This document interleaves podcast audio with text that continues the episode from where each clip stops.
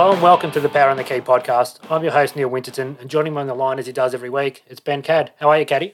Hey, Winno, how are you? Just enduring another lockdown here in Melbourne as we head into beautiful, head isn't into it, mate? It's beautiful. Oh, it's just just fantastic. But what it does, what it has done, is allowed us to um, really enjoy some of the playoff basketball because there hasn't been really anything else that we're allowed to do. So we've been able to, yeah, be able to sit down and, and watch uh, quite a few of these games over the last two or three days.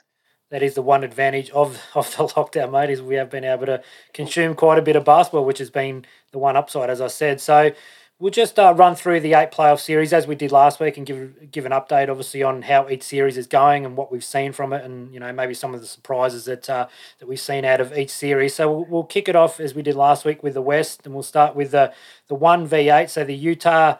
Jazz versus the Memphis Grizzlies. Now Utah won today, so they've now taken a two-one uh, series lead. But I'll I'll run through what's uh, happened so far. So in game one, uh, Memphis came out and, and shocked everybody. I, I would have thought it was probably a shock to most people anyway. They won 112 to 109. The, con- the key contributors for for Memphis were Ja Morant, who had 26, 4 and 4, and Dillon Brooks, who continued his really uh, good form. He had 31 points and 7 rebounds.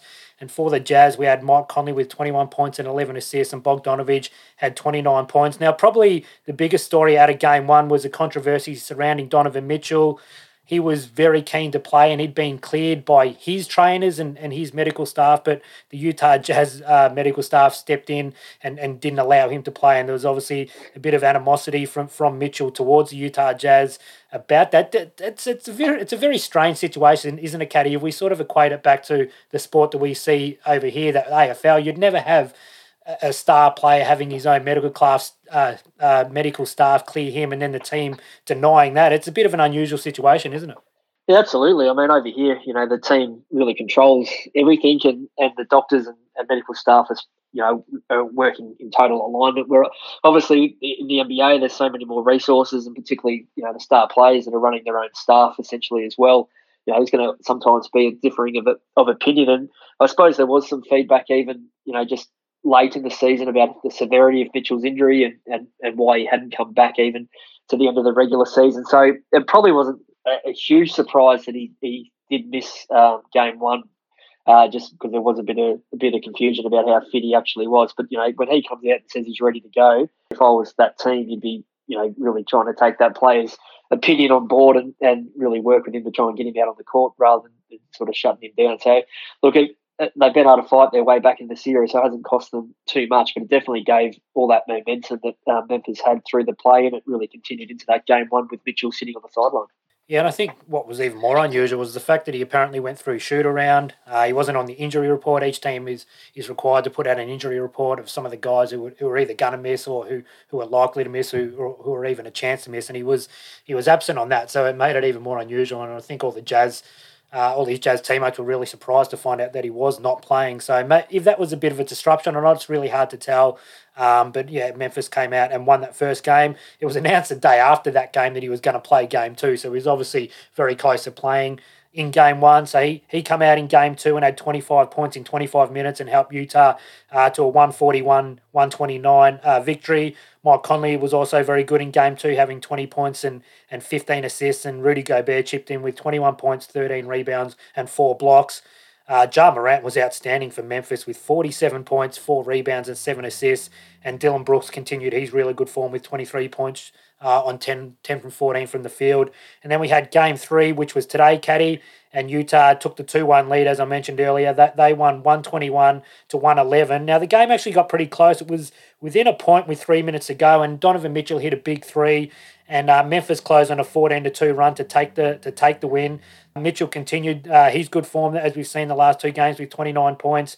Mike Conley was excellent again with 27 points, six rebounds, and eight assists. And Ja Morant continued his really good form as well with 28 points and seven assists, and Dillon Brooks had 27 points. So, what have you seen so far out of this series, Caddy? Do you think uh, the first game there where Memphis were able to get across the line was a bit of a mirage, or just the fact that Utah were maybe a little bit upset or thrown off kilter by that late Donovan Mitchell out? Or do you think they have some sort of chance of, of extending the series out? Oh, look, I think it was fantastic to see them come out of the blocks and, and really compete in that first game. And we spoke about it last week around, you know, probably having that bit of an advantage of having a couple of uh, meaningful games there through the the play, and while Utah had to sort of sit there as a, a bit of a lame duck, really waiting to see who their matchup was. So all the momentum, as we mentioned, was with Memphis going in, and the Mitchell circumstances um, compounded that as well. But it, look, you know, they they were able to get that win in Utah, which we, as we know, is a bloody hard place to win. So all credit to that young Memphis side.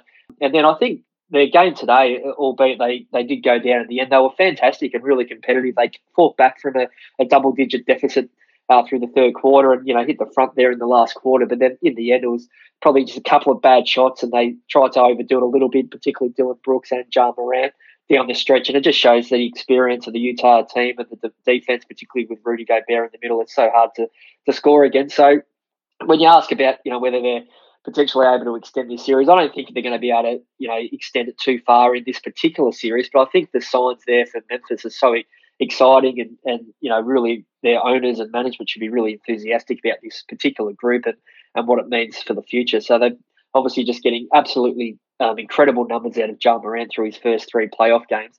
Um, he's averaging the 33 points a game and also the six assists, which is, is on, um, you know, really re- almost record territory for a young player to come in in their first three playoff games. Is in a, in a group with Kareem Abdul-Jabbar, Wilt Chamberlain, and George Mikan, who are the only players that have scored 100 plus points in their first three playoff games. Not so bad company to be in, is it?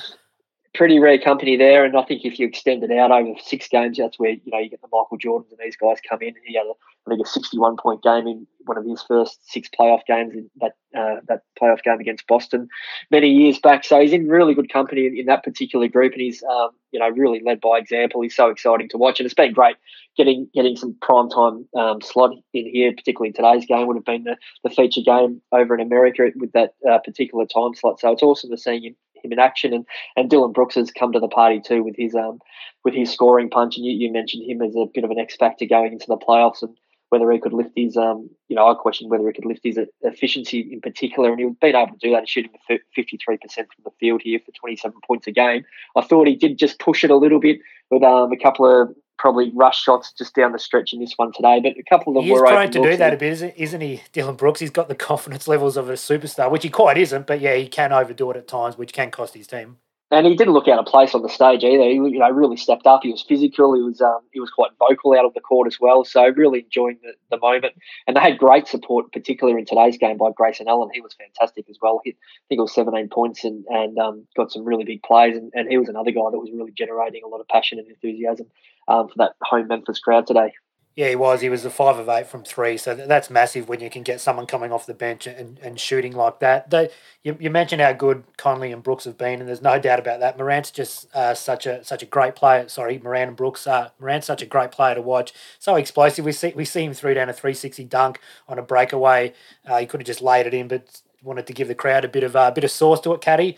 What they do need though, if they're going to make anything out of this series, and you know you you got to tip your cap to them that, that they're they're playing against the best team uh, through the regular season, and, and it's become a bit of a battle. But Jaren Jackson Jr. has been a little bit dis- disappointing, hasn't he? And it's probably understandable given that he only played a couple of games leading into the playoffs. He, he's only averaging the ten point six points a game and the five rebounds, only shooting 32% from the field. So they really need somebody to be able to step up behind uh, Morant and Brooks, who have both come to the party. And if Jackson can ma- maybe find his range, his three point shooting's you know a bit of a barometer for this team. Certainly last year.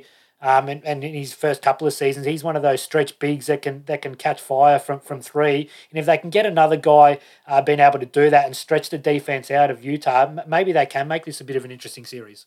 Yeah, it's just the depth of Utah. Like you, you saw in today's game, like they were just, particularly in that first half, the three point shot was just going in all over the place. Particularly, you got a really good service. Obviously, Mike Conley today was was shooting the ball beautifully. And then you you go down the list, and it was Royce O'Neale who came in and hit three or four three pointers today.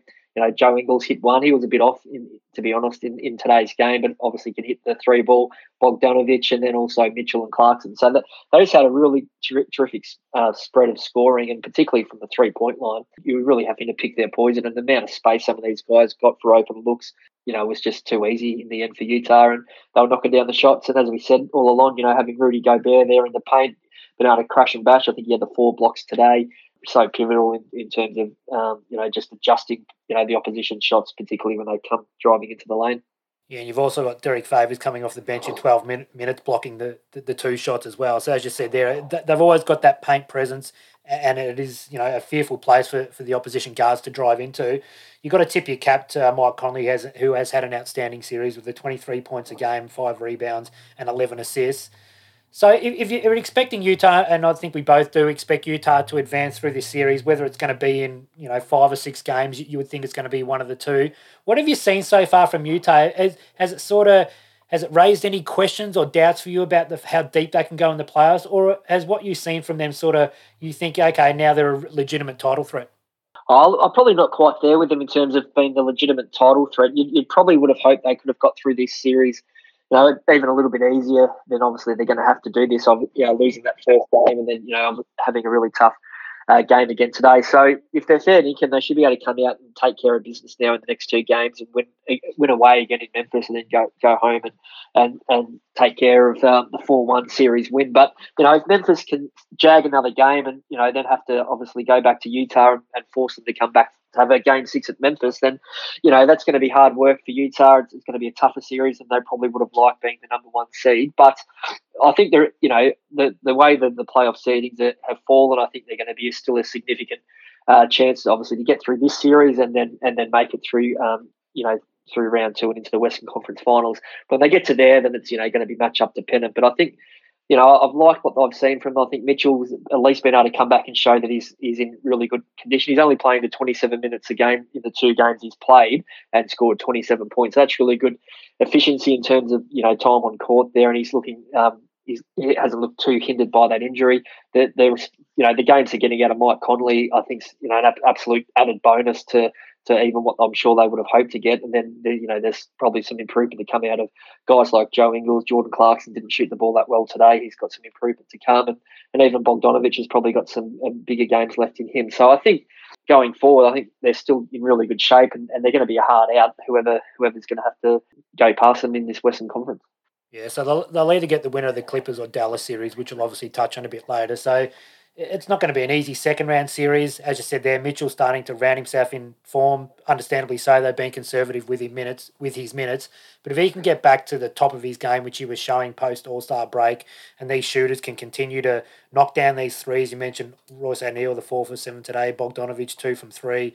Uh, Conley seven out of ten. Ingles only the one from one out of four. You'd, you'd expect him to shoot better than that. And if Gobert can continue to man the paint as he has, they're certainly, just said, they're going to be a tough out, whether it is either Dallas or, or the Clippers that they do come up against. So hopefully, for their sake, they can wrap this series up in the next couple of games. Uh, maybe get some rest. We don't know how long the, the that Clippers Dallas series is going to go, and then they can, you know, Donovan Mitchell can be nice and fresh going fresh going into that second round series.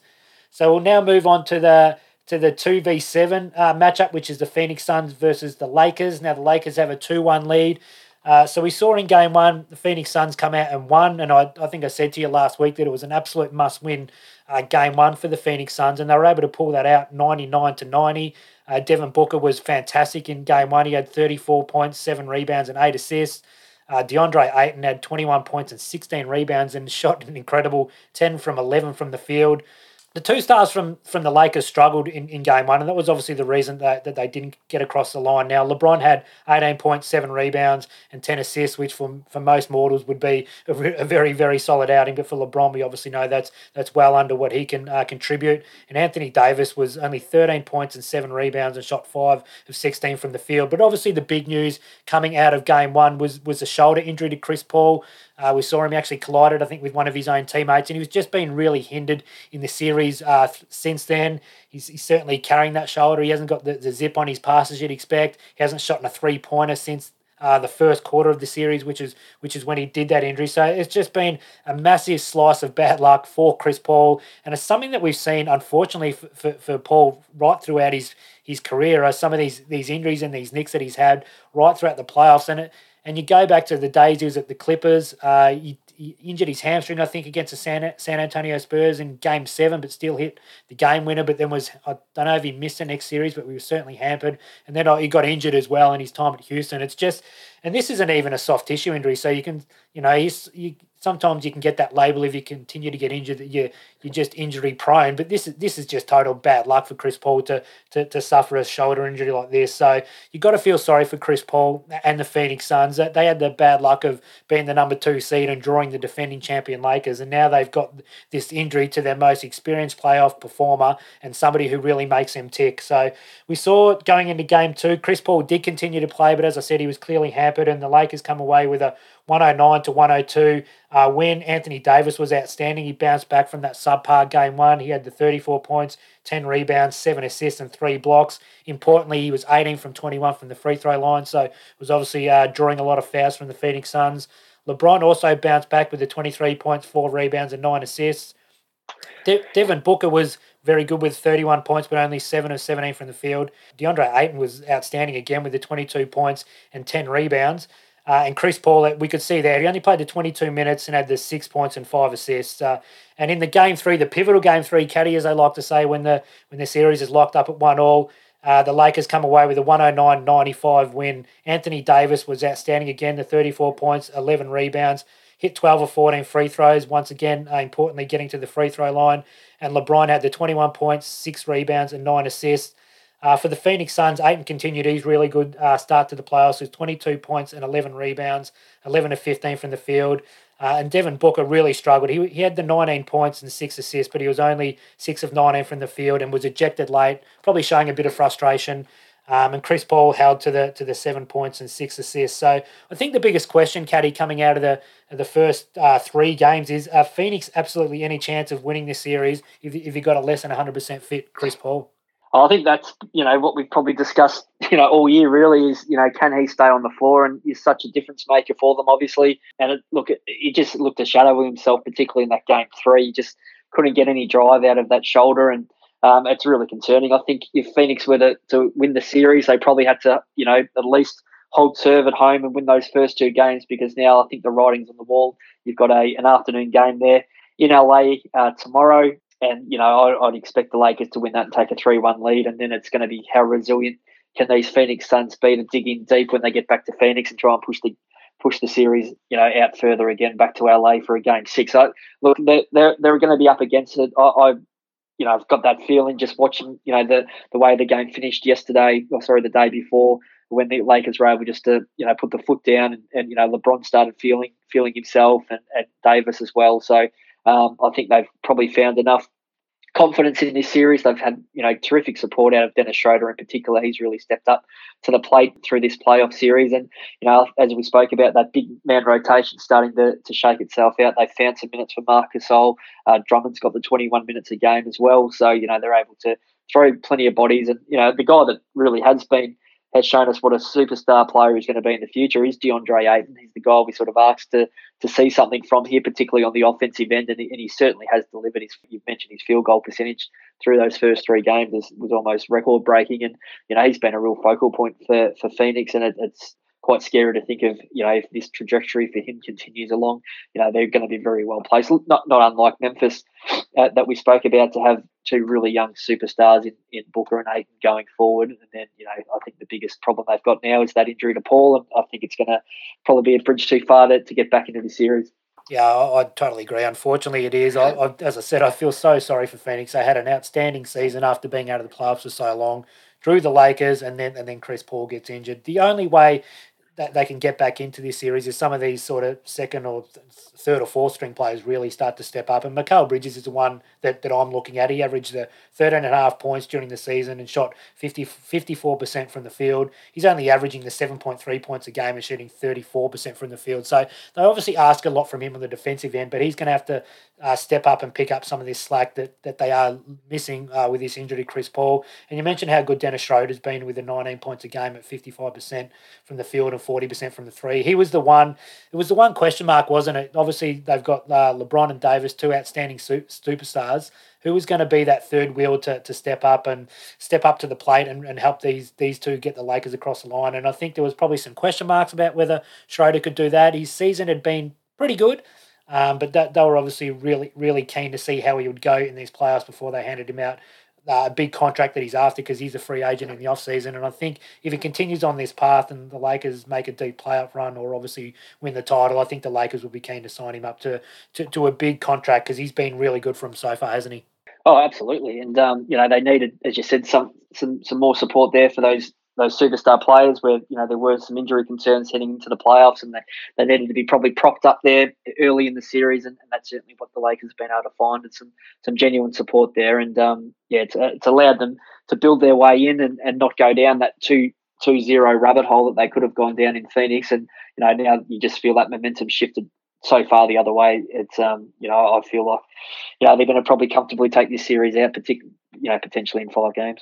Yeah, and he, and he could be even more important in the next series if they come up against a, a Portland team. We've got Damon CJ, obviously two really good guards, so he's going to have to be on his game. So, just quickly, what have you seen out of LeBron so far in this series? It's been a bit of a, a strange series. We know LeBron likes to sort of have a usually game one in, in a series is a bit of a feel out game for him, but he looks like he's having sort of feel out halves in every game. He didn't really drive to to the rack much uh, in that first half of game three, but then in, in the second half he was doing a little bit more. He's clearly he's not 100%, I, I wouldn't have thought, because he's certainly not playing at the top of his game, but he's just sort of turning it, turning it on in little fits and spurts to do enough to get across the line. I mean, if he plays in this manner, do you think the Lakers have enough to go all the way, or do you think he needs to get back to being the LeBron James of old?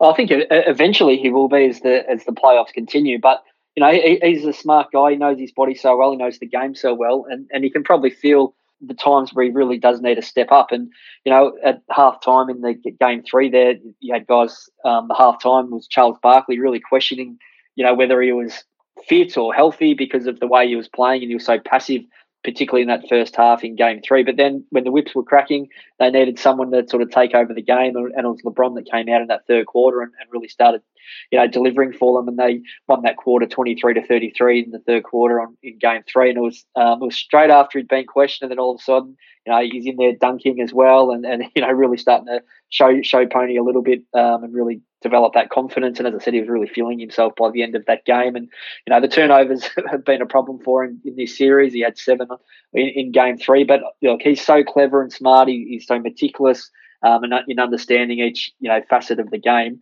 He just knows when he, it's time to step up, and if he can get some some breathers and some reps there where he, he can take a few possessions off, he's going to take them, um, and he'll take some games off if he needs to. You know, in terms of his effort, um, even early in this playoffs, he's so the Lakers are so deep; they're, they're going to be potentially so good um, throughout and continue to improve. And I think you know he doesn't have to be at his absolute best just now, um, but you know by the time they get into the second and then into the Western Conference Finals. Potentially, he's going to have to obviously bring his A game at that point. So he might have a couple of more weeks just to get his body right and get his confidence going in the right direction. And I think the Lakers have got enough to proceed through, particularly in this series, and then see who their opponent's going to be in the next one. So you think they'll they'll win it out from here and get across the line in five? That's probably how I'm seeing it at the moment, unless Chris Paul can make some sort of miraculous recovery and get back to at least 80 to 90% fit, I'd, I'd see him winning the next two. Yeah, I think. Look, I think they're an absolute moral tomorrow uh, to win game four, and then you know whether or not they can whether they can you know, break serve again in Phoenix and, and close it out, or you know if they have to come back and win game six in LA, um, is there to be seen. But um, yeah, I think they'll they'll win. Yeah, I'll, I'll, say in six. I'll give Phoenix one more chance at home to um to try and push the series out.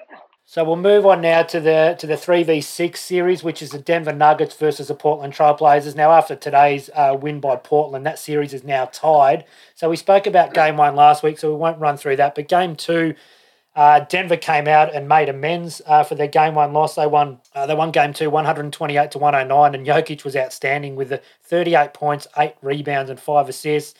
Porter Jr. Tri- uh, uh, chipped in with eighteen points. Uh, Aaron Gordon had the 13 points, and Campazzo and Monte Morris both both had 12 points. So they got a bit of a, an even spread outside Nikola Jokic, which is what they need to be able to do for Denver to succeed in these playoffs. Uh, Dame was outstanding in game two with the 42 points and 10 assists, and, and CJ McCollum chipped in with the 21 points. In game three, the pivotal game three, Caddy, Denver came away with the win uh, 120 to 115. Jokic was outstanding again with 36 points, 11 rebounds, and 5 assists. And Austin Rivers stepped up to the plate, Caddy, with the 21 points, including 16 points in the last quarter, where he hit four or five from three. It was, a, it was an absolutely outstanding performance from Austin Rivers, a guy who wasn't even in the league a couple of months ago. He was sort of sitting out there. Any team could have had him, and, and the Denver Nuggets obviously have got a lot of injuries to their guards, and, and he stepped into that starting role, and he, he stepped up stepped up to the plate big time and helped them get across the line in game three. Dame again, outstanding with 37 points and five assists, and, and CJ McCollum had the 22 points and nine rebounds.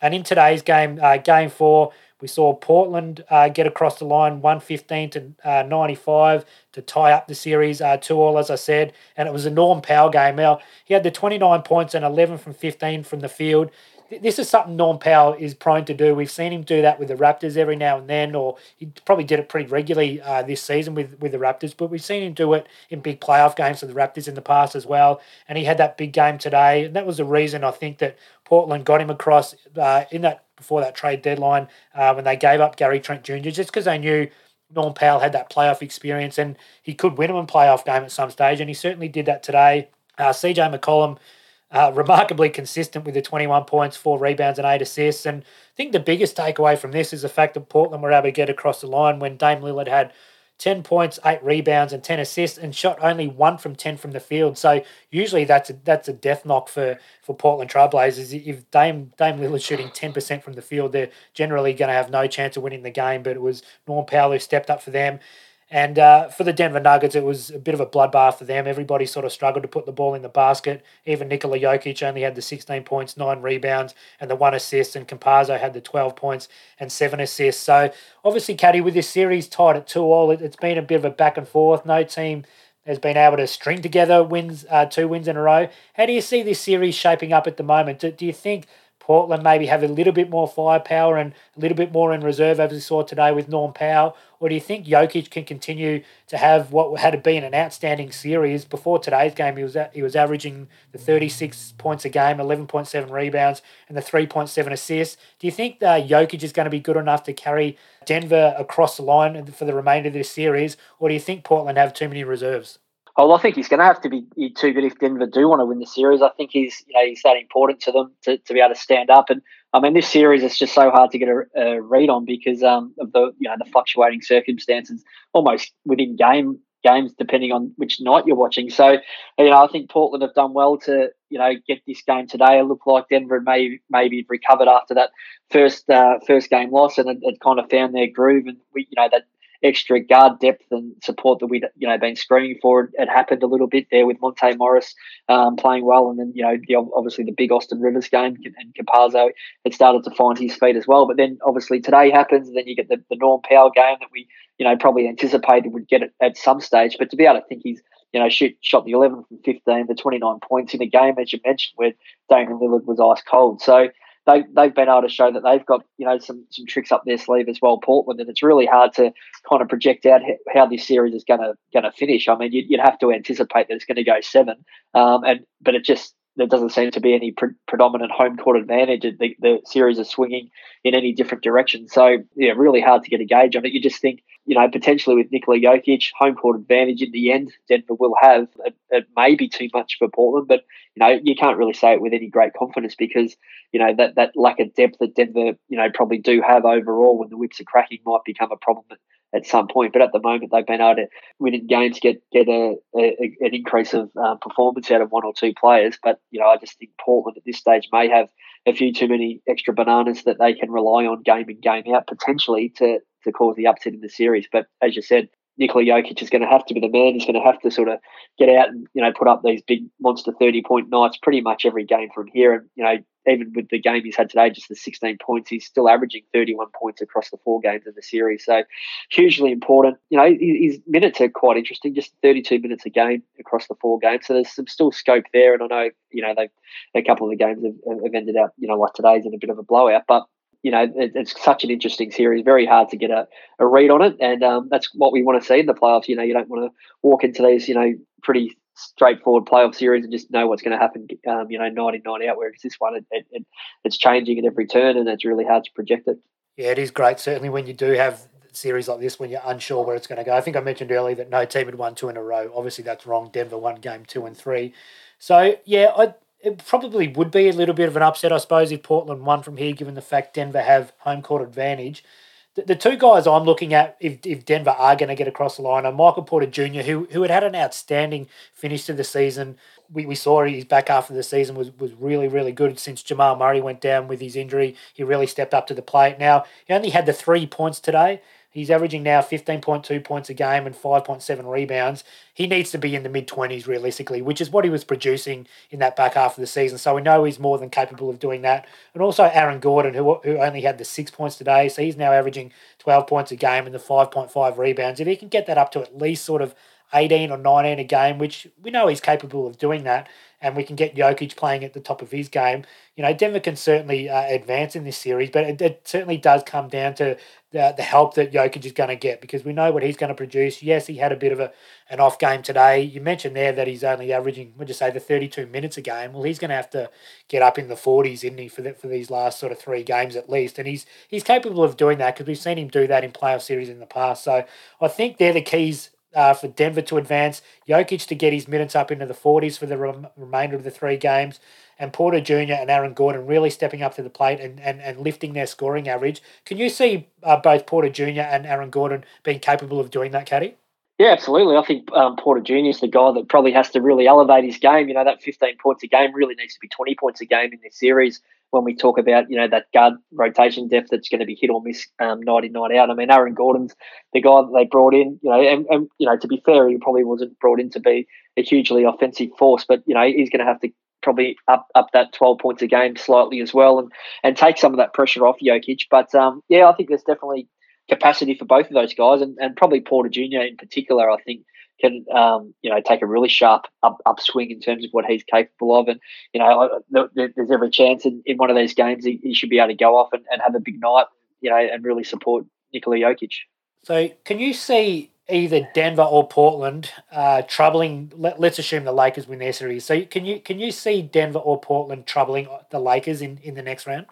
Um, oh, I think they'll they'll trouble them. I mean, anytime you've got Nikola Jokic out there, it's going to be it's going to be you know a, a, troubling matchup. And you know, but uh, as you mentioned, of, of, of, any any of the teams that are probably set up to do it, um, it could be the Lakers with their you know such a a, a, deep big man department, and that's where you know you talk about Marcus Gasol, you know, getting some reps in, in this series against Phoenix. Phoenix, he's going to have to probably play, you know, almost double those sort of minutes um, in, in spurts against Nikola Jokic. They're going to be able to throw Drummond, they'll be able to throw Davis, they'll be able to throw Gasol and Harrell at times at um, Nikola Jokic. So that, that's probably as tough a matchup he's going to get on the way through. So you'd probably still be favouring uh, the Lakers um, in a series between Lakers and Denver just because of that, that big man support that they do have and the amount of fouls they can sort of hit him with. And then again, just the depth of that Lakers roster, even in the guard spot with guys like Caruso and KCP and, um, you know, obviously Dennis Schroeder as well to hit at their inexperienced guard rotation.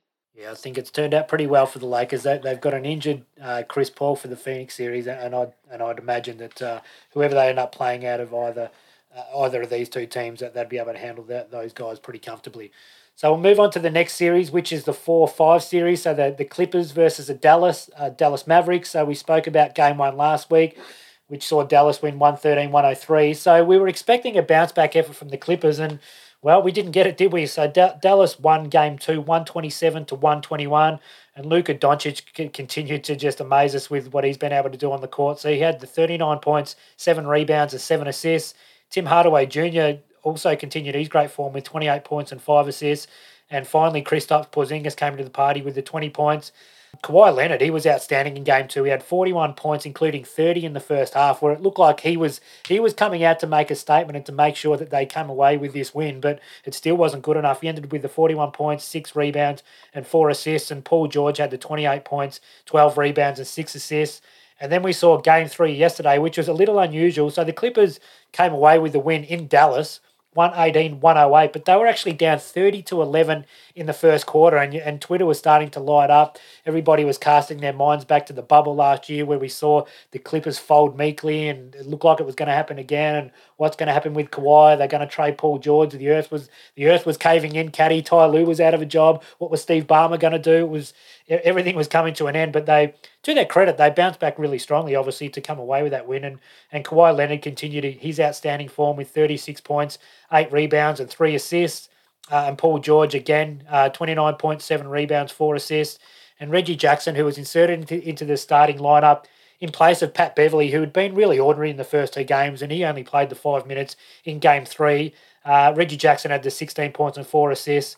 For the Dallas Mavericks, Luka Doncic, unbelievable again, 44 points, 9 rebounds, and 9 assists. And for the series, Doncic is averaging 38 points, 8.7 rebounds, and 9 assists, shooting 51 45. 48% from the free throw line, which obviously he's got to correct. You know, the, the longer this series goes, the more you'd hope he'd push that up to at least in the 70s. But he's been absolutely outstanding. So, do you think it's as simple as this, Caddy? If Doncic can find somebody else to help him each game, whether it be Hardaway or Porzingis or whoever it may be, Dallas will come away with the series. But if nobody else uh, can help Luka, the Clippers will win the series. Do you think it's as simple as that? Oh, I think that's probably slightly too simplistic. I mean, it obviously it looked that way in that in this game where you know everything was going Dallas's way, and, and it looked like they were all you know heating up particularly early in the game, and then it, it obviously fell apart uh, for the Mavericks um, down the stretch in, in this game. But look, I, I just wonder whether or not you know not being able to put them away in this game has given the Clippers a bit of a, a life that they may not have thought they were going to get because they looked dead and buried halfway through the first quarter, to be honest, in, in this game where Luka obviously came out absolutely um, killing them. Um, hit two pretty much fadeaway three pointers on, on Zubac and hit another one on Batum. And then um, I think it was Hardaway Jr. hit one or two threes as well early in the piece. And they were down nearly 20 points at the start of the game. And you, you, you could have been you know, it would have been fair to just about expect that the Clippers were just going to give up at that point, and they looked like they were on a hiding to nothing you know, with a really vocal and enthusiastic Dallas crowd there. But to their credit, I think it was one of the most resilient wins you know I've seen in recent playoff time. Like they they were dead and buried, and they were able to you know claw and scratch their way back into the game, and then you know the stars Leonard and George were able to take over um, later in the game. The guy I thought that was absolutely terrific in, in that game three that gave them real energy and a real bit of feistiness was uh, Terance Mann, who came off the bench. And know, his, his, stats don't jump off the page, but he was right in their face and gave away a couple of tech fouls and you know got really aggressive at times. And you know, he, he was, his plus minus was uh, plus 18 in just the 19 minutes. So he was really able to come in and, and make a bit of a, a bit of a change for them off the bench. But um, you know, puzzling that he wasn't. Sorry to cut you off. It's puzzling that he was hardly playing in those first couple of games, isn't it? Given the fact that he was in their rotation late in the season, he was probably playing around the 20 minutes a game, but he was just he was just an afterthought in the first couple of games, and now he comes in and, and as you said there, contributes. Yeah, his numbers don't jump off the page, but he gives gives you sort of what you need. He's one of those filling players behind the two stars. It seems to me like the Clippers are still trying to sort out what their best rotation is, and this deep into the season, that's not great.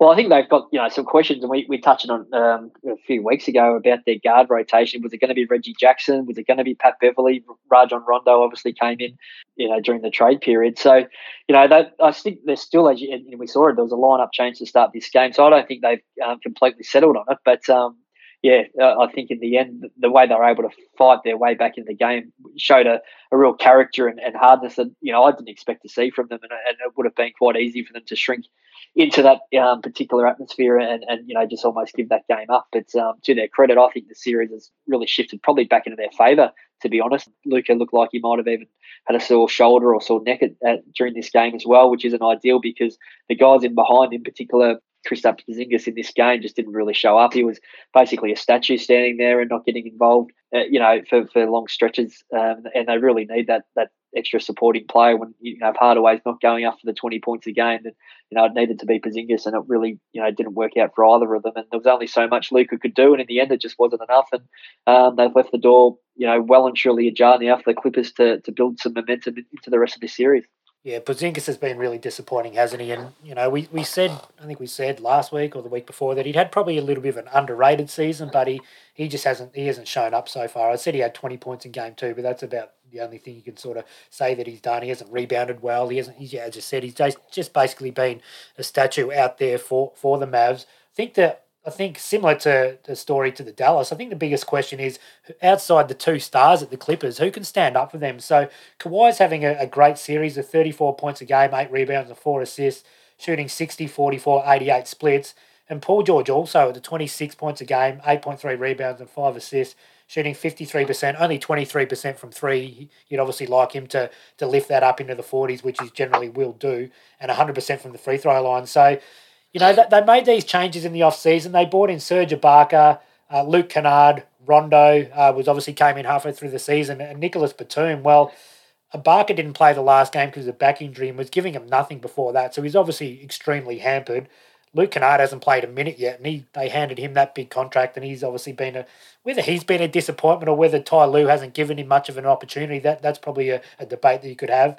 Uh, Rondo's giving probably what you'd expect out of Rondo. He's averaging seven points a game and the six point three rebounds. Uh, sorry, the six point three assists. You probably can't expect too much more out of Rondo at this stage in his career. Uh, and Nicolas Batum is, a, is averaging 9.3 points and 5.3 rebounds, shooting 55 41 splits. So not too bad, but these guys that they, they brought in, they are expected to lift the Clippers up to another level. But as those numbers would suggest, that they're relying so heavily on Ka- Kawhi and PG, they really need someone underneath these two to be able to stand up. Otherwise, you know, they could be out in the first round, and could, and we could see again all these headlines coming up about what happens. Kawhi's, you know, Kawhi's going to be a free agent in the off season. We're hearing rumors about him maybe potentially going to New York or Miami. So you know, for the Clippers' sake, they need somebody underneath these two stars to really stand up and, and get this series win for them. Yeah, well, you know, the headlines were pretty much written, and um, you know, you could have picked any any one of ten or twenty different headlines that were going to be really negative towards the Clippers when they were getting belted in that first quarter because it looked like it was going to be the end of this particular iteration of the Clippers. They just looked like they're in such a hole, and they, you know, to their credit, they were able to fight out of it. And um, you the series is, is absolutely alive, and you know, you you'd expect you, or you're going to want to see another fight back here in this uh, fourth game because yeah, even if they do lose in this game at Dallas at a three-one hole, still you know they're going to need every ounce of character that they may have found in this game three. They're going to need it for the rest of the series and beyond. So who, who are you tipping from here in this series? Do you think the Mavs can close it out, or do you still like the Clippers from here? Oh, look, I think the Clippers are a bit closer than where I would have had them, you know, obviously quarter time the other day. But I think Dallas, if they can hold hold here this uh, game four, go back to LA with a three one lead, then I think that's going to be pretty tough for them to overcome. And I'll I'll preface it by saying, providing that Luka Doncic is 100 percent fit, because if he's anything short of it, um, then I just don't think they've got enough. But you know, they can hold here at home, go back three one. It's going to be mightily hard for the Clippers to to win the following three games. Yeah, if they can win the next game, and, and there is a question mark, I think he was listed as questionable with that injury, uh, Luka Doncic. If he's out, obviously there's no chance of winning the next game. I'll just stick with the Clippers in, in seven, but it should be a, a really, really interesting series from here. So we'll jump over into the East, and we probably don't need to spend too much time in this series, which is the one seed uh, Philadelphia 76ers versus the eight seed Washington Wizards. Now, Philly have a, a 3 0 lead. They won game one, 125 to 118, and Tobias Harris was outstanding in game one with 37 points and six rebounds. Joel Embiid had 30 points and six rebounds. And Ben Simmons had the unusual stat line caddy of six points 15 rebounds and 15 assists. Uh, for the Washington Wizards, uh, Beal had 33 points, 10 rebounds and 6 assists, and Westbrook had 16, 5, and 14. Uh, game two was uh, was a bigger win for the Philadelphia 76ers, 120 to 95. Simmons was really, really good in game two with the 22 points, 9 rebounds, 8 assists. Uh, Joel Embiid had 22 and 7, and uh, Tobias Harris had 19 and 9. Uh, for the Wizards, it was a similar story. Uh, Beal had the 33 points, four rebounds, and three assists, and Westbrook was had an inefficient 10 points, six rebounds, and 11 assists. And game three, it was a big win uh, away in, in, Washington for the Philadelphia, 132 103. And Joel Embiid had his career high playoffs, 36 points and eight rebounds. Uh, Tobias Harris continued his excellent form with 20 points, 13 rebounds, and five assists. And Ben Simmons had 14 points, five rebounds, and nine assists. Uh, Russell Westbrook, it was actually a big question mark about whether he was going to play game three because of an ankle injury, but he had his best game in the series so far with 26 points, 12 rebounds, and 10 assists, and Beal had 25, 6, and 3. Look, as I said, I don't think we need to spend too much time in this series. I'd, I'd be staggered if Philly don't sweep this series. I guess the biggest question mark out of this series so far is how good have Philly looked for you, Caddy? Do, do you think this sort of raises them up? Do you think you, you, sort of don't have a higher opinion of them because they're playing a bit of a, a weaker opposition? Do you, how much uh, can you take away from Philly out of this series? Oh, look, I think they've done what they've they've had to come out and do, and you know, I think you know, I certainly picked that they'd sweep the series, and, and nothing's really surprised me in terms of the score lines at this stage. I think, you know, watching the game today pretty closely, it was, um, you know, those supporting players, particularly early in the game, was um, it was Curry and, and Danny Green that were hitting shots, um, particularly from outside three, and then they were Joel Embiid basically was doing as he pleased. Uh, ben Simmons, he was facilitating, and then he was getting on the end of some uh, end of some ball in the paint as well. The free throws were an issue for him. I, think there was um, at a point, I think it was Simmons. He basically is now gone zero for ten uh, from the free throw line in, in the playoffs. I'll double check that, but it was one of the players today that hadn't made a made a free throw um, all of the way through. So Yes, it was. Uh, it was Simmons. He hasn't. He hasn't hit a hit a free throw in this play. I think he's missed ten in a row. But not ideal. Know, they were not really. He's going to have to improve that as, as they go. You know, you just don't want to get in one of these really important games that become such a liability that they almost got to got to sit you. But you know, they that starting five has really come together so well with Harris, Green, and Beat Simmons and Curry. They looked almost borderline unstoppable, and you know, the, the Washington Wizards just simply didn't have any answers. The amount of space that Curry and Green were getting, and Harris as well outside, uh, just with the amount of uh, focus that was going on Joel Embiid in the middle. It was just opening up, you know, that, shooting opportunities, and they were and they were nailing the three pointers. So they shot. I think it was 51% today from three. If they can continue that, they're going to be a very hard out, uh, no matter which game it was. So it's going to come down to that supporting cast on, the bench, and there's been some question marks about, you know, how deep they, they are. But Thybulle played well today. George Hill came in and and contributed. Um, Dwight Howard, I think you know, in, in, his limited minutes when he comes in and plays at uh, when Embiid's having a rest, he, you know, he's serviceable. I think Gafford had the, the better of him at, at stretches uh, in stretches today in that second unit. But you know, Washington are really on a hiding to nothing in this series, and you know, Westbrook and Beal are basically doing uh, as much as you'd almost expect them to do with their numbers across the three games. But they're you know, as we basically anticipated it wasn't going to be um, too much of a, an issue. I think for Philly to get through this this round pretty comfortably and, and, probably get a few days off before they come up against their second round opponent. The biggest takeaway from me, and you, and you you mentioned it there, is if the starting five are going to shoot like that, that, that they're almost unbeatable. So Danny Green five from nine from three, Tobias Harris two from three. Joel Embiid three from four and Seth Curry three from six, and obviously Ben Simmons doesn't shoot it. But if you're surrounding Simmons with shooters, you know that, that that's sort of what we wanted to see. So if those guys can continue to shoot like that, or Embiid's been so dominant in the paint, yeah, their starting five is arguably you know as good as any starting five in the whole in the whole NBA. Obviously, Brooklyn Nets would probably have something to say about that. But I think they, they just complement each other so well. The defense is really good. It's been it's been really good to see Ben Simmons pushing the pace every time he gets the ball or gets a rebound. He's sprinting up the up the floor. He's not sort of jogging up, and he, and he's putting the, the defense under a lot of pressure. So if Simmons can continue to do that, and B could we, you know I think it was you I think you said you, we might see some Shaq numbers out of Embiid uh, throughout this series, and he's probably just sort of been toying with them. To be honest, he had he's had 30 points, 22, and a career high 36 today. So, know, what did he play today? He only played the, the 27 minutes. So he could, if he's if he's if his minutes stretched right up, he, he would have been in the mid 40s quite comfortably today. So he's in great form. The shooters are knocking down the shots. Ben Simmons playing elite defense along with Matisse Thybulle, and he's pushing the pace. So yeah, it's, it's obviously hard to, to take too much out of this series for Phil and gauge sort of where Philly are going to sit because Washington are, are an eight seed and a deserved eight seed because that's they've been up and down throughout the season. But you know, Philly have done everything you could you, you could hope for, and you know they're going to go into the next series uh, chock full of confidence. Yeah, absolutely, and, and so they should. And you know, I think they've they've done everything they would have been expected to do here. And you know, as I said, depending on the length of that that next series with Atlanta and, and New York, they might get a quite a quite a break here if they can um, take care of business in game four, which I, I would expect them to do. Yeah, I'd be staggered if they don't. So we'll move on to the next series, which is the second seed of Brooklyn Nets versus the seventh seed of Boston Celtics.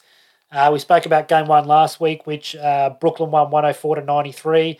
Uh, they come away with a 130 108 game two victory, and, and it was uh, Kevin Durant had 26 points, eight rebounds, and five assists. Joe Harris was outstanding in, in game two. He had 25 points and hit seven from 10 from three.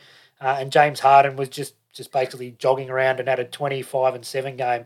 Uh, for the Boston Celtics, it was Marcus Smart who, who uh, backed up his good game one with 19 points and 6 assists, and Kemba Walker had 17 points and 7 assists. And after game two, I think everybody was predicting a sweep. It looked like the Brooklyn Nets were just far, far too good for Boston, and Jayson Tatum hadn't really come to play in the first two games. And then he, he certainly turned up in the second game and led Boston to a 125 119 win. He had 50 points, six rebounds, and seven assists. He shot 16 of 30 from the field, including 13 of 15 from the free throw line. He was the, the third youngest player in NBA history with a 50 point, 50 point playoff games. He was 40 days older than Rick Barry and only 20 days older than uh, Michael Jordan. So some obviously some really elite company there to have a 50 point game. Um, he was backed up by Marcus Smart, who's had a really good series. He had the 23 points and six assists. And the Brooklyn Nets uh, had outstanding games from both Kevin Durant and James Harden. Durant had 39 points, 9 rebounds, and James Harden had 41 points, 7 rebounds, and 10 assists. Now, after that game, Caddy, is there anything? Is there any way you can see Boston getting into this series? Obviously, you're not going to expect Jayson Tatum to have 50 50 points. Do you think they can make any any series of the, anything out of this series, do you, or do you think it's basically a foregone conclusion that Brooklyn will just get back on track and win the next two? Oh, look, I'd be surprised if Boston can, you know, replicate that effort again. Really, in, in the series. I mean, when you look, I was watching the start of this game and pretty much switched it off after about five minutes. Brooklyn were out to a nineteen to four lead, and I was like, "This is just a joke. They're, they're far too good." And then it wasn't until I was, you know, I think the other game was on and you could see the scores in, in the corner of the screen. I thought, hang on, I think they're starting to come back here. And then, you know, I, I tuned into the into the second half and, and which was really the, the Jayson Tatum show. So, you know, he, he's almost going to have to replicate those type of numbers to continue into the series. But I just think, you know, that might have been the, the one game that Boston potentially we're going to win. I think I picked Brooklyn to sweep the series. So that, that that's even a surprise that they were able to get a game um, against this pretty awesome uh, Brooklyn team. But it did show that Brooklyn were, were hu- human. You know, they got pretty good numbers off, really good numbers out of Durant and Harden. You know, 80 points between the two of those guys. Kyrie was the, the player that probably struggled, particularly from from a shooting point of view in this one. Um, and also Joe Harris had a, had a really poor shooting night as well. So look, they got pretty good support. You know, Marcus Smart's been the guy I think in this series that's been able to to definitely step up and, and take on the challenge. You know, we, we sort of questioned who was going to be able to, to come in and help Tatum. And, you know, Kemba Walker's been hit or miss. He did hit a, a, pretty important shot down the stretch in this one, but three or 14 and zero from seven from three isn't going to cut it um, moving forward. But, um, you know, all credit to the Celtics. And when I spoke about the Clippers and being one of the one of the more um, resilient you know, really hard nosed wins I'd seen. Well, I put this Celtics uh, one right there with it because they look dead and buried, as I said, 19 to 4 to come out of the gate. Uh, Brooklyn with you know a 2-0 advantage in the series. It just looked like it was going to be all over, but you know they, they fought back in, and by quarter time they they hit the front by a point, which was just outstanding. And um, all credit to them. I just think you know Brooklyn overall is you know we I expect just to be too good and, and should be able to take care of business in the next game. Yeah, I totally agree. Full credit to Boston. As you said there, once once Brooklyn jumped out to that big lead, similar to the Clippers, they could have easily rolled over. And it's a bit different scenario even to the Clippers because the Clippers are expected to challenge for the title where nobody really expects Boston to. They've obviously had an injury to Jaylen Brown, so they could be an excuse for just basically, oh, we're gone, we'll, we'll roll over. But to the credit, to their credit, they didn't. Is there any look? Well, I'm trying to I'm trying to find something here to talk about, Caddy. Do, do you think there's any concern that Brooklyn would lose a game with Durant having 39 and James Harden having 41? When you look at their bench, they haven't been getting a lot out of the bench. Game one, they had they only had 11 points off the bench, and game three, they only had 11 points off the bench again. So, you know, Claxton, Tyler Johnson, Landry Shamet, Bruce Brown were the guys that come off the bench. Now I understand Jeff Green was out injured uh, in game three, and, and he could be out for up to 10 days he'll be reevaluated, sorry, in 10 days, so he could be out for a little bit longer. But is there a little bit of a, a question mark over the depth uh, around Brooklyn, or do you think that, you know, it's as simple as the big three? You, you mentioned there, Kyrie Irving only shot 35% from the field. Is it as simple as if the big three play to anywhere near their capabilities, they're just going to be too good for most teams? Well, I think if they all play to their capability, like you said, if there is one that has an off night, you know, and you, you mentioned that that lack of depth on the bench, uh, particularly without Jeff Green, it, it, potentially could be a problem. But I think it's going to be a problem in this particular series. But as they go through, they're going to be playing a Rampage's Milwaukee Nets into the next series, and that's going to be absolutely no pushover. It's going to be a bloody hard series, and they're going to need more bench production. And you know, we're talking about you know, outside of Jeff Green, these big three guys being fully fit, you know, in the event one of them does have to miss a game here or there through the playoffs, and you know, the, the margin for error just gets, um, you know, that that's that much smaller. So I think in this game, you know, they, they were, you know, Joe Harris in particular had a really quiet game. They're not getting a huge amount of offensive production out of Blake Griffin. So yeah, look, there, there, there is a concern from that point of view. But you're going to, you're, you know, in this series, Boston are particularly going to be relying on Jayson Tatum pretty much having to score 50 points in, in each of these games. Um, and they'd have to win, you know, another three of them to do it. I just think it's a task too big. And Brooklyn really should, you know, win these next two games and sail through to the second round. Yeah, I, I'd, I'd be staggered if they don't win the next two games. Yeah, it's I agree. I'm just, I was trying to maybe pick a hole in them, but yeah, if Joe Harris has even a, an average shooting game, and, and obviously Kyrie Irving does as well, that they get across the line, despite the fact Jayson Tatum had an all time game uh, with 50 points. So it should be should be relatively smooth sailing for, for Brooklyn for the, for the remainder of the two games. Now, now you mentioned the rampage in Milwaukee Bucks, so we'll talk about that that series now with a the third seed Milwaukee Bucks versus the sixth seed of Miami Heat. Now, I've got to eat some humble pie here, Caddy. I'd banged on for two weeks about how Milwaukee had done the wrong thing about beating Miami late in the season. They should have lost that game and avoided Miami because I thought it was going to be a really difficult series, but it proved anything but that, didn't it? So we spoke last week about game one, about how tight that was. And I think once Milwaukee won that game one in overtime, it took a little bit of a monkey off their back, a bit of pressure uh, come off, and, and they just played fantastic basketball for the next three games. They won game two 132 to 98. So an absolute thumping. Giannis had 31, 13, and 6. Bryn Forbes come off the bench with 22 points, hitting 6, 6 from 9 from 3. Jrue Holiday had 11, 7, and 15 assists. And incredibly, uh, Milwaukee were 22 from 53 from 3. So they put up 53 uh, shots from 3 and hit 22 of them, which, which is an incredible rate. Miami, and, this this proves how bad a game there was. Their leading scorer was Dewayne Dedmon, who they picked up late in the season from Sacramento Kings, and he was struggling to get a, get minutes with them. So he had 19 points, nine rebounds, and Dragic had 18 points as well. Game three, you're expecting the first game uh, at home for Miami that they would bounce back strongly, but they weren't able to do so. Again, it was another thumping. Milwaukee 113 to 84. So uh, Miami Heat just absolutely struggling to put the ball in the basket. Giannis had 17, 17, and 5. Uh, Khris Middleton had 22 points, 8 rebounds, and 5 assists. And Jrue Holiday had 19 points and 12 assists. For, for the Heat, Butler you know, had a half, you know, had a half decent game if you want to be kind. 19 points, 8 rebounds, and 6 assists. And Bam Adebayo, who'd struggled through the first two games, had 17 points, 8 rebounds, and 4 assists. And we saw game four early this morning. Now, Miami uh, they came to play, at least in, in this game, they were actually up 64 57 at half time. But in the third quarter, they were outscored by 13 points, and Milwaukee ended uh, running away with the game. A really comfortable win, 120 to 103. Uh, and they had contributors right across the board. Giannis had 20 points, 12 rebounds, and 5 assists.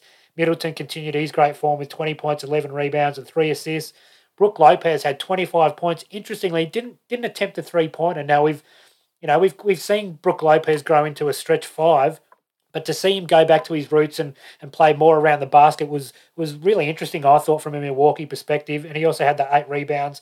Bryn Forbes again uh, had the 22 points, hit seven and four from three, and Jrue Holiday had 11 points, six rebounds, nine assists, and four steals. Uh, and for Miami Heat, uh, Bam Adebayo had his best game in the series with the 20 points, 14 rebounds, and four assists.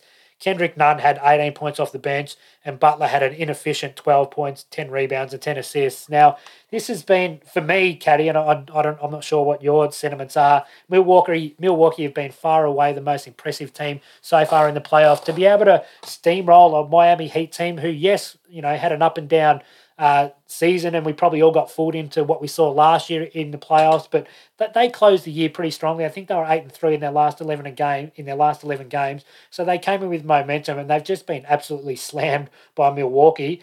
How impressive do you think Milwaukee have been, and does that have that elevated Milwaukee to, to that sort of top tier for you in championship contenders?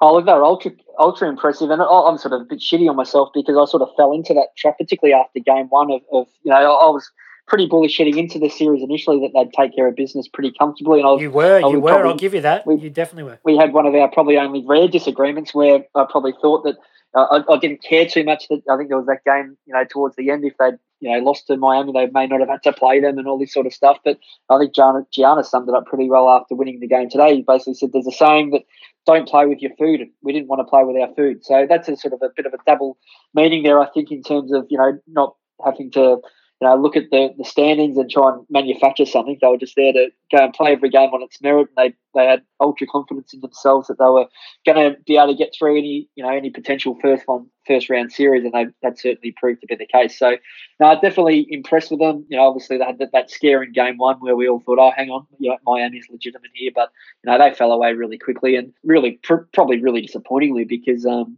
you know, they just couldn't quite get their rotation right. They, I don't think even towards the end of the year, they knew what their best or their closing five or their starting five was going to be. Yeah, they were pretty much all over the all over the shop, and um, you know they, have got a pretty interesting off season. I think coming up now, Miami to work out you know their best path forward because that was a pretty disappointing exit. You know, I, I didn't expect them to win the series by any means, but you know to go out in a sweep um, I, I, think would, wouldn't have been their expectation heading into it. But from the Milwaukee side, yeah, absolutely outstanding performance. And, you know, right down the, the first five or six plays, you know, really ultra high production. We spoke about Bryn Forbes in the X Factor podcast for me being the guy that, you know, potentially could step up and give them some really really good bench support offensively. And Bobby Portis is the other guy that's come to the party in, in these first four games as well, in, in 17 minutes a game, averaging the 10.5 rebounds. So he's been able to give them some really good support. The, the disappointing thing for, for all Milwaukee fans will be the injury to Donte DiVincenzo, who's going to miss the rest of the playoffs, which is a, you know, I know his, his stats don't particularly, you know, read that well when you're looking at them. But he, he's a really high energy, great athlete uh, guy on this team, and I think he will be missed. And um, they'll need to find another avenue there, particularly on a perimeter defensive um, position. So whether that can be Pat Connaughton, um, whether PJ Tucker's going to have to come in and play a more more in, increased role, um, or whether they might have to find some minutes for Jeff Teague at some point. But um, yeah, he's going to be a big loss for them. Uh, but they'll they'll get some time now to to sit back and watch the end of this Boston and um, Brooklyn series and see obviously who they're going to play and, and hopefully rest up and, and get ready to take take on who we expect to be Brooklyn and um, that's going to be just a fascinating series and watching you know those first few games of, of both and you know you'd, you'd, be pretty brave to be back against uh, Milwaukee even at this point.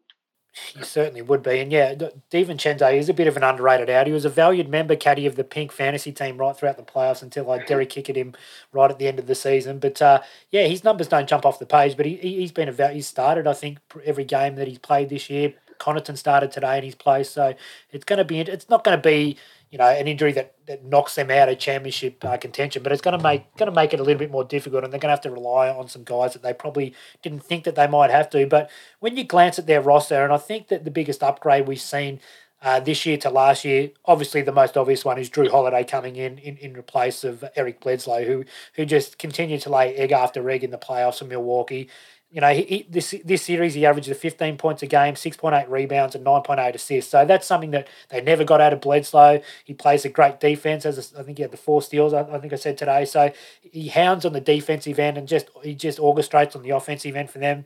And you mentioned the fact that Bryn Forbes and Bobby Portis had come off the off the bench and given them some value valuable contributions. So Bryn Forbes averaged 15 points a game in this series and shot 48% from three. And you, and you mentioned that Portis averaged the nearly 11 points a game, 5.3 rebounds.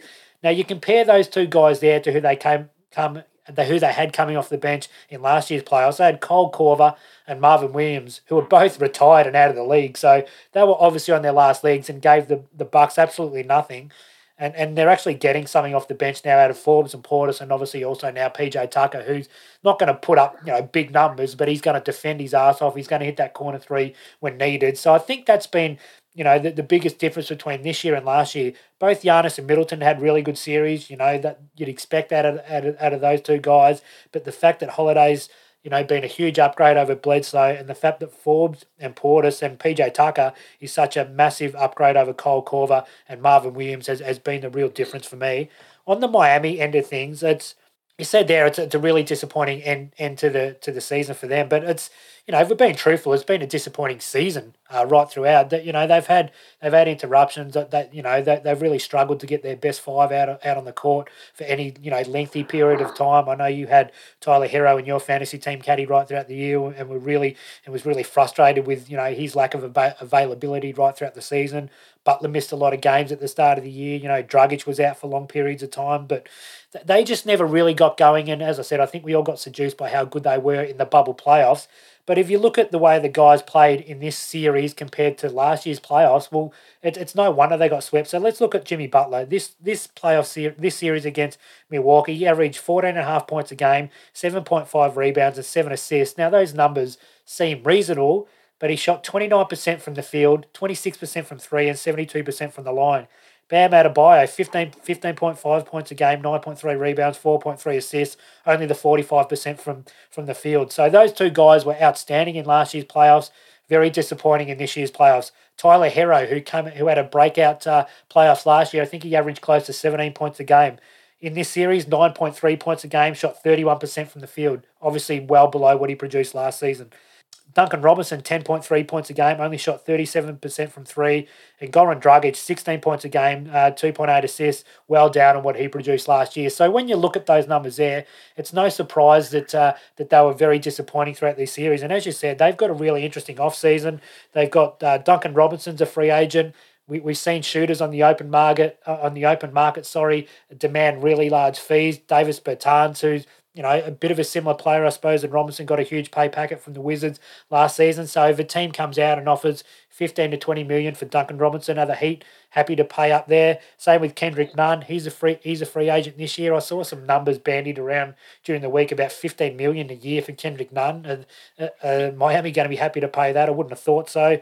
They've also got uh, Goran Dragic has a 9.4 uh, million dollar team option and Iguodala has a fifteen million dollar team option. So, and they've also got the uh, you know the elephant in the room, I guess, if you want to say it, of Victor Oladipo, who who they traded for uh, late in the season. It was sort of lauded that they only had to give up Kelly Olynyk and Bradley in a draft pick. Well, Kelly Olynyk would have been very handy for them in this series. Obviously, wouldn't have swung it, but he certainly would have been very handy for them. Now, now he's a free agent, Oladipo.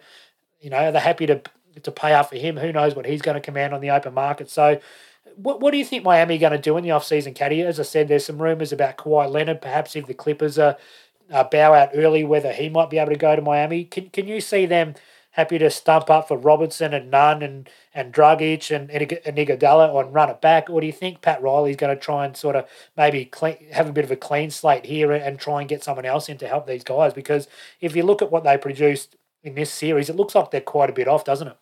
Yeah, I think it's going to be the latter. I think they'll they'll clean it out and, and, and aim for that third starter. They've obviously got Jimmy Butler and Bam Adebayo on the significant contracts. They've still got Herro on the rookie contract. So I think they'll they'll you know clean out the rest of the, the cap if they can. Oladipo, they'll let him walk. Same as Dragic, Iguodala. Uh, Trevor Ariza was a really disappointing, you know, player in these playoffs as well. He, he ended up, uh, you know, only averaging I think it was the twenty minutes or so because they just pretty much couldn't. It was twenty four minutes and they just couldn't really play him in the end. Averaged the four point eight points on thirty percent shooting. So he's you know, just way past. He's way past being a contributor for a playoff team. Trevor Ariza, isn't he? Which is why also surprising they were sort of relying on him so much. And you know they brought in Bjelica um, during the trade period or buy it as well, just didn't play. Um, so he's a he's a, obviously going to be a free agent as well. So they've got the opportunity to clean it out. And I think what Pat Riley will do is is aim for that third star, whoever that may be, because they they've got the cap space to do it.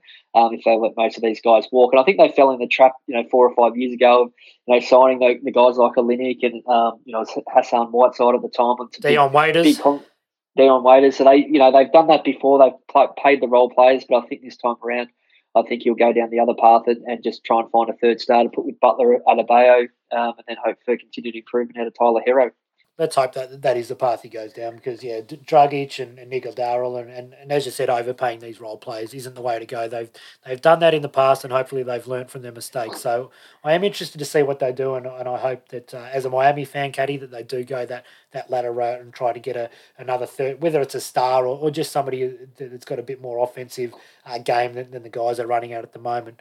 So we'll move on to the last series in the East, which which is the four five series, the Atlanta Hawks versus uh, sorry the New York, which is a four seed versus the Atlanta Hawks. Uh, so game one, the Atlanta Hawks come away with a 107-105 uh, win. We saw uh, Trae Young had an outstanding game. He had 32.7 rebounds and 10 assists, including the game-winning floater uh, to get Atlanta that win. Bogdanovich chipped in with 18 points. Uh, New York had an outstanding game off the bench from Alec Burks, who had 27 point, points on 9 from 13 from the field, and Derrick Rose had 17, 5 and 5. Game two, a lot of pressure on New York at the Garden. The Garden had been rocking in game one and, and, and continued to do so in game two. So they, they come out and bounce back with a 101 to 92 win. Derrick Rose, again, outstanding. He's his uh, playoff resume, you know, continues to grow, and just his experience, you can see, has uh, has been a, a real important uh, cog for this New York through these first three games. He had the twenty six points, uh, twenty six points, four rebounds, and four assists. Julius Randle had a very inefficient 15, 12, and four. Uh, Trae Young was outstanding again with the 30 points and seven assists, and Bogdanovich chipped in again with the 18 points. Uh, we saw game three, uh, first uh, game at, at, in Atlanta and the crowd were, were going nuts as you'd expect. It was a 105 94 win for the Atlanta Hawks, capped, by a 22 to 3 second quarter run, which basically put the game at arm's length for, uh, for, for Atlanta, and New York couldn't get their way back into it. Uh, Trae Young had the 21 points and 14 assists. Bogdanovich chipped in with the 15 points. John Collins finally had a decent game with 14 points, and they got 13 points from Capela and 12 points from Gallinari off the bench. Uh, New York uh, had uh, Derrick Rose, who was finally injected into their starting lineup in, in place of Alfred Payton, who didn't play a minute. Now, I, for the life of me, can't understand why the hell Alfred, Elfrid Payton was playing these first, you know, sort of six minutes of every game. Uh, maybe you might be able to explain that to me, Caddy, being a being a Chicago supporter. I know Thibs used to do that back in the day uh, at Chicago. Um, who, who, was it he used to do that with with Chicago? Uh, there was a guy. I'll I will find it, but yeah, you keep talking. I'll um, I will pull it up because there was a guy who used to start and he just yeah played the six minutes and that was about it. it's it's an unusual. I don't know why he does it, but it's, it's obviously uh, some sort of reason behind it. But Rose was outstanding when he started. He had the 30, 30 points a game, six rebounds, and five assists. And Julius Randle again another inefficient, fourteen points uh, and eleven rebounds. So you know, as I said, there Atlanta's taken the two one lead. I think the biggest story for me has just been the star matchup. Now, uh, Trae Young has, has been outstanding. He's averaging twenty seven point seven points a game, the three rebounds and the ten assists. Uh, his shooting splits are, are really good, the 48, 48, 43, and 94. They really can't stop him from getting into the paint. He's getting into the paint and hitting those little floaters that, that he's outstanding at, or he's kicking out uh, to the shooters, and that's why he's averaging the, the 10 assists. And then conversely, you go over to New York and look at their All Star and the guy that we expect is going to be either a second or third team All NBA player. And Julius Randle's averaging the 14.7 points a game, 11.7 rebounds, and the 3.3 assists. Similar to Jimmy Butler, those numbers don't look horrendous, but his shooting splits at 24% from the field, 30, 30% from the three, and 85% from from from the free throw line. He's, he's he's just been horrendous, hasn't he, Caddy? And I can't see New York having uh, any chance at all in this series if Julius Randle just continues to play this way. He looks devoid of confidence in that first quarter of Game Three. He missed his first five shots, and the only shot he hit was a, a buzzer beating three where. He didn't have time to think about it. It was just he just caught it and shot it. I, it looks like he's too much in his head. He's either forcing it and rushing it and shooting too early, or he's he's passing up open shots and second guessing himself. So he's in a real hole, and and hopefully for New York's uh, sake, he can get himself out of it. Otherwise, they're going to have absolutely no chance of getting back into the series. And Keith Bogans is a guy that popped in my Keith head as Bogans, I was talking. I was, to, I was about to just to let you know when I when I was going to come in there. So it was Keith Bogans back in the uh, 2011 uh, season that used to get inserted there and um, play pretty limited minutes for the for the Chicago Bulls. Yeah, very unusual. Um, yeah, so just yeah on on Randle. I mean, it was it's been pretty brutal to watch it. To be honest, I watched that whole game in Game Three in Atlanta, and he just couldn't get anything going at all. And you know, and it's not through any lack of effort. I think on his part, he's he's taken the 18 shots a game, but yeah, it's a paltry 24% from the field through three games.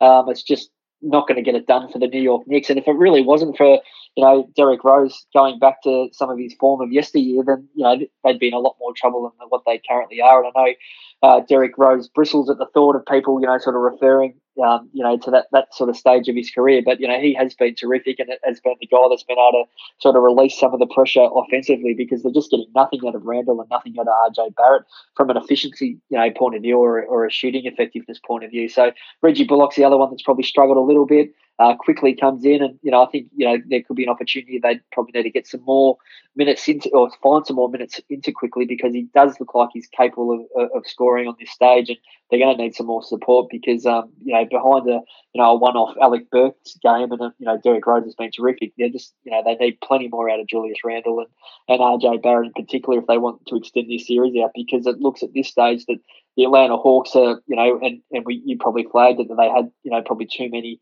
potential stars on this lineup that we're going to be able to, you know, contribute more than what those New York guys were going to do. And, you know, it's certainly been the case. And, and Trae Young in particular just hasn't shied away from this moment at all. He's looked every part, you know, at the All Star player, and, and and you know he's getting terrific support across the ball. DeAndre Hunter's the guy that I've been, you know, hugely impressed with. Without, you know, obviously being getting a chance to watch much of him this year, he's just, you know, got such great length on the defensive end, and his shooting has, has been okay as well in this series. So they're getting you know, plenty of support there for Trae Young and it's Bogdan Bogdanovich, and you know, there's still more upside to come out of John Collins. I think he he, he can really contribute more, particularly from a scoring point of view. And um, Clint Capela's continuing on his terrific uh, season so far. Yeah, yeah, Collins is the one I'm looking at. If if uh, Atlanta really want to wrap this series up. He averaged the 17.6 points a game and 7 point re- 7.4 rebounds throughout the throughout the year. He's only averaging the 8.7 points, including zero points in game two and the five rebounds. So, as you said there, there's plenty of upside uh, for Atlanta in respect to John Collins. Anyway, it's it's New York as the team. They just struggle to put the ball in the basket. There was a lineup that they ran out at the start of that second quarter. I didn't write it down as I was watching, but I'm pretty sure it was Reggie Bullock, Nerlens Noel, Immanuel Quickley, Obi Toppin, and RJ Barrett, and they just they didn't even look like scoring. There was no there was no flow. It didn't look like they were running anything. There was just a lot of contested jumpers taken late in the shot clock, and it was just really uh, easy for Atlanta to defend. And Atlanta were able to go on a run. Luckily, it wasn't when those five guys surprisingly were out on the floor. But you know, if Derrick Rose uh, is off the floor, they're just looking like that. And Julius Randle, even though Julius Randle is struggling to put the ball in the basket, but I can't I can't imagine that Thibodeau can afford to sit both Rose and Julius Randle at the same time as he did at the start of that second quarter because they're just really struggling to put the ball in the basket when those two are off the floor. So how do you see this series shaping up from here? Do you think Atlanta oh, Atlanta obviously in the box seat now with the with the two one lead in the next game coming up at home? If they win that, you'd imagine it's going to be very difficult for New York to win this series. Or do you think New York can scrap their way back into this series, force a game seven in the Garden, and then and then maybe even potentially win the series from here? Yeah, look, it's well, it's going to come down to this game four. I think. I think the Knicks have to square this thing up, um, but it's going to have to be you know quite the turnaround. I think the scoreline really flattered them. The eleven point margin the other day, they just didn't look like anywhere near the same on, on the same level as the Atlanta Hawks, and it's just that lack of three point shooting that they have. There's no one that's just a dead eye three point shooter for them, and when you know you've got particularly Barrett and Randle shooting so poorly, there's just nothing else out there. They went nine for thirty, and they're going to have to really turn that around if they want to you know, get back into this series because those sort of numbers just aren't going to cut it. Um, you know, I, would I'd expect Atlanta probably to to win the next game, and then it's going to, going to be really mightily difficult for, for the Knicks to win the last three on the trot. I think it, you know, Atlanta at this stage, I'd back them to win this in six. You know, and I, I, just you look at the Knicks, and there's just no way at the start of the year they probably would have envisaged that you know Derrick Rose was going to be a on their team and then b playing 39 points in a playoff game and shooting 30 points. And the other, you know, staggering thing is that they've basically pulled Taj Gibson out of retirement. He's playing 26 minutes a game, and it, you know, bloody starting for him, Caddy. What the hell is going on? well, you know, obviously there's been the injury to Mitch Robinson, which we, you know, they, they can't do anything about. But yeah, to, to think that they're relying on these guys, Rose and Gibson, so much, um, yeah, is quite fascinating. But um, look, Randle's the guy, and we, we spoke about it in the preview last week. Was was he going to be able to play up to those All NBA type of type of level? And the answer's been a, a, really clear no at this stage, and he just hasn't been able to make that leap into the postseason that I'm sure a he would have liked and the, the Knicks supporters would have would have expected. But um, you know, there's still time for him to turn it around. But there's um, no time like the present. It's going to have to be in this in this next game. It certainly is, and I think the reason Gibson may have started, uh, Nerlens Noel was under a question mark with an ankle injury, and he did come down awkwardly on it in that game three. So I'm assuming that would be the only reason that Gibson would be starting, but we do know Thibodeau does love his former Chicago players. I'm, I'm surprised uh, he didn't actually get Joakim Noah out there to start this game, Caddy. That, that wouldn't have shocked me at all if he if he pulled Noah out of retirement. So, are, are you tipping Atlanta in six from here? That's probably the way I'd be leaning. Yeah, I think so. Look, I, just that that atmosphere in that venue it was quite brutal. You know, they were right up and about the Atlanta Hawks supporters, and, and fair enough too. And I, I, think the way Trae Young's playing in particular, and we spoke about there's the improvement still there from guys like John Collins. I think they'll be too strong in this next game, and then you know hopefully New York are good enough to to hold their home court in Game Five, and then you know Atlanta to close it out in six. So, just looking now at the East, we'll just project a little bit forward. If you had to pick somebody right now to come out of the East, who would you be picking? I'm going to stick with Philadelphia. I think there's been nothing. Yeah, I know they're playing it probably the most weakened um, opposition so far, but what I did see today from them really um, impressed me, particularly that starting five unit. And you know, if Embiid can stay stay healthy and Simmons can continue to contribute at the level he is, I think for for me, they might still be the team to beat in the East. And, you know, I, I know there'll be plenty of talk around Milwaukee now and what they've been able to do. And I'm sure, you know, when Brooklyn come through and, you know, that, that Brooklyn Milwaukee series is going to be just fantastic, and um, you know it's going to be, you know, every chance that'll go right down to the wire. And I think Philadelphia might have a, the much well, we, we projected they would have the easier path through, and I, I think for me they're going to be the team to, to team to get past. They're probably the most logical selection, given that they will play either New York or Atlanta in the second round. But I'm gonna just go with Brooklyn. I that, that that next round series is going to be an absolute cracker. And I reckon whoever wins that series will win the will win the title. I think the best the best teams at the moment are in the East. Philly, Philly, uh, Milwaukee, and uh, Brooklyn have looked more impressive to me than anybody so far in the West. So I think just Brooklyn to to win the, uh, that second round series against Milwaukee, and then to take care of Philly. What about in the West? Is it still the Lakers for you, or have you seen something out of some other team that makes you think that they might be able to get past the Lakers? Oh, look, I think the Lakers probably, you know, they, they've done what, you know, so far. I mean, they're only three games into that series against Phoenix, but if they can continue on and get through as the seventh seed, you know, they're going to be the, the scariest prospect if they can continue to build fitness and build confidence as they go through. I mean, Utah's obviously the other one um, that I'd expect to potentially be there at the end. So I'd say Lakers Utah would be my Western Conference finalists at this stage. Yeah, I think for me, I think the Lakers are going to just have it. It's just broken brilliantly for them, as I said, with the injury to Chris Paul earlier, um, and then they'll get either Denver or Portland. So I think it's just worked out really well. I mean, has it hasn't been anybody that's been super impressive. I don't think in the West. I mean, the Lakers you know that they've got the job done so far. Not super impressive, given that Chris Paul's been limited. Uh, Utah lost game one. You know they've they, they won today, but it wasn't absolutely convincing. You know, you could almost argue Dallas have been the most impressive team because they, they've handled the Clippers in two, two out of three games. So I just think I'll, I'll probably go with the Lakers, but I don't think there's been absolutely anybody that's been absolutely outstanding. If you were picking somebody at the moment to win the title, would it be Philly to win it over either uh, the Lakers or Utah?